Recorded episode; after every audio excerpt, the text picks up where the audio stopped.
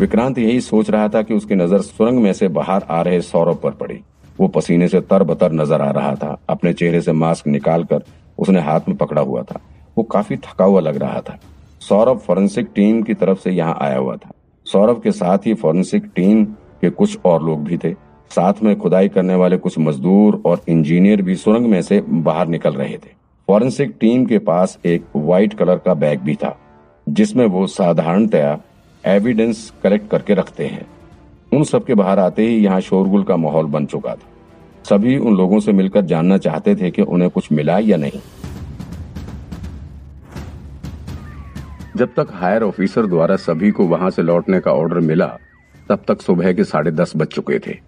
Forensic department ने सुरंग के भीतर से काफ़ी ज़्यादा मात्रा में मानव कंकाल इकट्ठा कर लिया था। लेकिन चट्टान के भीतर पड़े ये मानव कंकाल काफ़ी क्षत विकसित स्थिति में थे।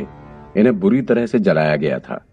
इस वक्त बाहर सभी लोग वापस हो रहे थे, लेकिन फॉरेंसिक टीम की लीडर गीता अभी भी वहाँ डटी हुई थी। अभी भी वो सुरंग के भीतर से सबूत इकट्ठा करने में लगी हुई थी।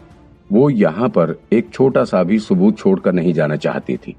विक्रांत को सौरभ ने बताया था कि अंदर सुरंग के भीतरी हिस्से को बुरी तरह से नुकसान पहुँचाया गया है। इंजीनियर्स ने भी बताया कि सुरंग का भीतरी हिस्सा बहुत बुरी तरह से टूटा हुआ है। हमें ऐसा लग रहा है कि इसे जानबूझकर नुकसान पहुँचाया गया है। इसके साथ ही सौरभ ने विक्रांत को चुपके से बताया कि वहाँ अंदर जो कंकाल मिले हैं, उनकी जाँच और पहचान करने में अभी काफ़ी वक्त लग जाएगा। लेकिन अंदर मिले कंकाल लगभग पूरे हैं। उन्हें देखकर साफ़ पता चल रहा है कि ये कुल पाँच लोगों के कंकाल हैं। इनमें से कुछ बच्चे भी हैं। और बच्चों की उम्र एक सी लगती है। पाँच लोग? कहीं ये ये पता नहीं, लेकिन कंकाल की साइज़ देखकर यही कहा जा रहा है कि ये सभी बच्चों का ही कंकाल है। सौरभ ने लंबी सांस छोड़ते हुए कहा। वैसे वहाँ मौजूद पुलिस टीम को पहले से ही किसी गंभीर खबर के मिलने का इंतज़ार था, लेकिन उन्हें ये उम्मीद बिल्कुल नहीं थी कि सुरंग के भीतर पाँच बच्चों को जला दिया गया रहा होगा। बच्चों को जलाने की बात सुन सभी की रूह काँप उठी। सारे पुलिस वालों का खून खोल उठा। आखिर कोई इंसान इतना निर्दयी और हार्टलेस कैसे हो सकता है? उसे छोटे छोटे मासूम बच्चों पर जरा सा भी तरस नहीं आया? वहाँ मौजूद सभी पुलिस वालों ने मन ही मन निश्चय कर लिया था कि अब चाहे जो हो जाए, इस दरिंदे को पकड़ के ही रहेंगे। लेकिन अभी यहाँ से सभी पुलिस टीम को ऑफ़िस वापस लौटने का आदेश मिल चुका था। लेकिन घटना स्थल पर अभी भी फॉरेंसिक टीम अपने काम में जुटी हुई थी। वो वहाँ से और भी सबूत इकट्ठा करने में लगे हुए थे। अभी उन्हें सारे एविडेंस कलेक्ट करने और उनकी जाँच करने में कुछ वक्त लगेगा। और जब तक उनकी इन्वेस्टिगेशन पूरी नहीं हो जाती, पुलिस अपना काम नहीं शुरू कर सकती है। तब तक पुलिस को भी केस की इन्वेस्टिगेशन शुरू करने के लिए प्रॉपर प्लानिंग करनी होगी। केस 26 साल पुराना है और इस पर काफ़ी इन्वेस्टिगेशन हो चुकी है। फिर भी आज तक कुछ खास उपलब्धि नहीं मिल सकी थी। इसलिए अब पूरे केस की इन्वेस्टिगेशन को स्टार्टिंग से शुरू किया जाएगा। फिर केस के एक एक पहलू की डिटेल जाँच करनी होगी। फ़िलहाल अभी फॉरेंसिक टीम की रिपोर्ट का इंतज़ार करना है। जैसे ही रिपोर्ट आ जाती है, पुलिस अपना काम शुरू कर देगी। विक्रांत भी इस वक्त वापस लौटकर पुलिस स्टेशन जा रहा था। वो इस वक्त सोच में पड़ा था, उसे कुछ अजीब सा लग रहा था। वो सुरंग के भीतर मिले बच्चों के कंकाल और उस पैसे के बैग को आपस में रिलेट करके सोच रहा था। ये किडनैपर पागल था क्या? आखिर उसने बच्चों का मर्डर करने के बाद पैसों का बैग सुरंग के भीतर ही क्यों छोड़ दिया? कहीं ऐसा तो नहीं कि ये सब उसने जानबूझकर नहीं किया है, बल्कि इत्तेफाक से हुआ हो, सुरंग के भीतर कोई दुर्घटना हो गई हो और वो बच्चों को छोड़कर वहाँ से भाग आया हो। और फॉरेंसिक टीम के मुताबिक वहाँ से पाँच लोगों का कंकाल मिला है। लेकिन अगर ड्राइवर को लेकर चलें तो टोटल छह लोग होने चाहिए। तो कहीं ऐसा तो नहीं कि ड्राइवर भी किडनैपर्स के साथ मिला था। उसने बच्चों की किडनैपिंग में मदद की हो। अभी तक केस की रिपोर्ट में यही सामने आया था कि ड्राइवर अहमद भी किडनैपर्स के साथ मिला हुआ था। कहीं उसने ही तो सारी किडनैपिंग नहीं करवाई। ये केस काफ़ी मिस्टीरियस है। सब कुछ उलझा हुआ है। डीप इन्वेस्टिगेशन करनी होगी। तभी कुछ समझ आएगा। तक दोपहर हो चुकी थी। विक्रांत वापस पुलिस स्टेशन पहुँच चुका था। ये वक्त सभी पुलिस वालों के लिए रेस्ट करने का था, क्योंकि पिछले 24 घंटे से भी ज़्यादा समय से वो काम में लगे हुए थे। सो कुछ को पुलिस स्टेशन छोड़कर सभी अपने घर आराम करने के लिए चले गए। आज विक्रांत को दोपहर में डिप्टी कमिश्नर कुमार के साथ लंच के लिए जाना था। लेकिन कुमार ने पहले ही विक्रांत को मैसेज करके बता दिया था कि उन्हें किसी ज़रूरी काम से शहर से बाहर जाना पड़ रहा है। इस वजह से वो आज लंच पर नहीं आ सकते। अब वो खुद ही फ्री टाइम मिलते ही विक्रांत को बुला लेंगे।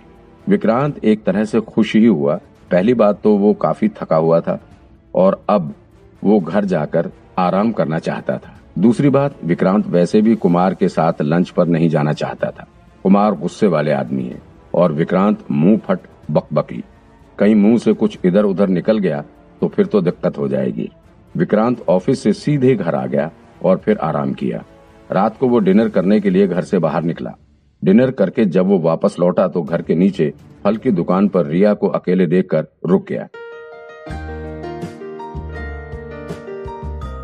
रिया को देखकर विक्रांत को याद आया कि आज संडे है, इसलिए रिया छुट्टी एंजॉय कर रही है, वरना वो शॉप पर ज़्यादा नहीं रहती है। इस वक्त वो शॉप पर बैठे बैठे नूडल्स खा रही थी। अरे वाह, ये पुलिस डॉग है ना? रिया ने पूछा हम्म तुम्हारे पापा कहाँ हैं? दुकान के आसपास मकान मालिक रमेश के ना दिखने पर विक्रांत ने पूछा, वो माँ को लेकर हॉस्पिटल गए हैं। जब विक्रांत श्योर हो गया कि यहाँ आसपास रमेश नहीं है तो फिर उसने फलों के ढेर में से एक सेब उठा लिया और उसे खाने लगा। रिया ने भी विक्रांत की इस हरकत को नजरअंदाज कर दिया। अभी भी उसकी नज़र विक्रांत के बगल में खड़े उस कुत्ते पर ही थी। ये कुत्ता तुम्हें कहाँ मिला? पुलिस डॉग है ना ये? रिया ने फिर से विक्रांत से पूछा। हाँ पुलिस डॉग है ये। इतना कहकर विक्रांत ने कुत्ते को आगे जाने का इशारा कर दिया। वो शेरलक होम्स भी बहुत चालाक था। अपनी दुम हिलाता हुआ रिया की गोद में जाकर खेलने लगा। कब लाया आप इसे? पापा ने तो नहीं देखा ना अभी? अगर उन्हें पता चल गया तो फिर वो बहुत गुस्सा होंगे। उन्हें कुत्ते बिल्कुल पसंद नहीं। क्यों? गुस्सा होंगे। अब ये मेरे साथ ही रहेगा। ये मेरे पीछे पीछे चला आया है और अब मैं इसे यहीं रखूँगा। विक्रांत को रमेश की ज़्यादा परवाह नहीं थी। पीछे पीछे चला आया मतलब? पुलिस वालों के पास इनको रखने के लिए कोई इंतज़ाम नहीं होता है क्या? रिया ने कुत्ते की गर्दन को सहलाते हुए कहा। शैलक होम्स भी रिया से खूब शेखी बघार रहा था। अरे, ये तो बहुत ट्रेंड और चालाक कुत्ता है। कोई नॉर्मल डॉग थोड़ी ना है। विक्रांत ने रिया को झूठी कहानी बतानी शुरू कर दी। ये मेरे साथ एक केस इन्वेस्टिगेशन में लगा हुआ था। फिर वहाँ इसके पैर में चोट लग गई थी। डिपार्टमेंट वाले इसे इलाज के लिए कहीं दूर भेज रहे थे, लेकिन मैंने इसे नहीं जाने दिया और फिर अपने साथ लेकर चलाया ओ ऐसा है। ठीक है, फिर आप इसे अपने साथ ही रखिए। अगर पापा गुस्सा होंगे तो मैं उन्हें किसी तरह समझाऊँगी। रिया ने विक्रांत की बातों पर पूरा यकीन कर लिया था। हम्म ठीक है। अब विक्रांत ने सेब खाकर उसकी गुठलियाँ वहाँ ज़मीन पर फेंक दी थी और फिर अंगूर का एक छल्ला भी उठाकर खाने लग गया था। नाम क्या है इसका? कुछ नाम रखा है आप लोगों ने? रिया ने पूछा। विक्रांत तो इसका नाम शिटलॉक होम्स बताना चाहता था, लेकिन रिया को खाना खाते देख उसने ऐसा नहीं कहा। हम्म, कुछ नाम तो नहीं है अभी। डिपार्टमेंट में कुत्तों को नंबर से पहचाना जाता है। कोई नाम नहीं दिया जाता है। तुम दे दो अगर कुछ नाम देना हो तो। मैं दे दू इसे नाम? हम्म, इसका नाम नाम। महेश कैसा रहेगा? महेश ये कैसा नाम है? पहले मेरे घर में भी डॉग रहता था। मुझे डॉग्स बहुत पसंद थे। मेरे डॉगी का नाम मैक्स था। वो पापा को भी बहुत पसंद था। लेकिन फिर वो बीमार हो गया था और मर गया। पापा बहुत सैड थे। उसके मरने के बाद कई दिनों तक पापा ने खाना भी नहीं खाया था। उसके जाने के बाद पापा ने कभी कोई कुत्ता नहीं पाला। उन्हें नफरत सी हो गई थी कुत्तों से। रिया ने सीरियस होते हुए कहा तो फिर इसका नाम तुमने महेश क्यों रखा था? विक्रांत ने कंफ्यूज होते हुए पूछा, महेश महेश तो मेरे अंकल का नाम था, मेरी दादी ने रखा था। पापा उनको बहुत मानते थे, लेकिन बचपन में मेरी दादी कुंभ के मेले में गई थी। वहीं पे अंकल खो गए थे। तब से आज तक नहीं मिले। इसीलिए इसका नाम मैं महेश रख रही हूँ। अब अगर इसका नाम महेश रख देंगे तो हो सकता है कि पापा को इतना बुरा ना लगे और वो इसको घर में रहने दे। महेश, वाह, बहुत सही बहुत सही। रमेश का भाई महेश। विक्रांत ज़ोर ज़ोर से हंसे जा रहा था। ओए शेरलॉक होम्स आज से तुम्हारा नाम महेश है। महेश, चलो, अब जल्दी से ऊपर चलो। हे विक्रांत को अब अपने मकान मालिक रमेश को खिजाने का अच्छा साधन मिल गया था। वो अभी रिया से कुछ और भी कहना चाहता था, लेकिन तभी उसने सामने से तीन हट्टे कट्टे आदमियों को आते हुए देखा। तीनों शक्ल से गुंडे मालूम हो रहे थे। उनमें से एक बेहद काला और मोटा सा था। उसने गले में सोने की मोटी चैन भी पहनी हुई थी और हाथ में भी मोटी सी ब्रेसलेट पहनी हुई थी। तीनों में वो बॉस मालूम हो रहा था। वो तीनों आकर विक्रांत के घर के बगल वाले घर के आगे खड़े हो गए। फिर उनमें से एक ने कहा, भाई, यही घर है। इसी टेलर का नाम बताया जाता है। इसी के ऊपर रहती है। उस काले आदमी ने पहले ऊपर बिल्डिंग की तरफ़ ध्यान से देखा और फिर बोला, चलो फिर। इसके बाद वो तीनों सीढ़ी चढ़ते हुए ऊपर की तरफ़ चले गए।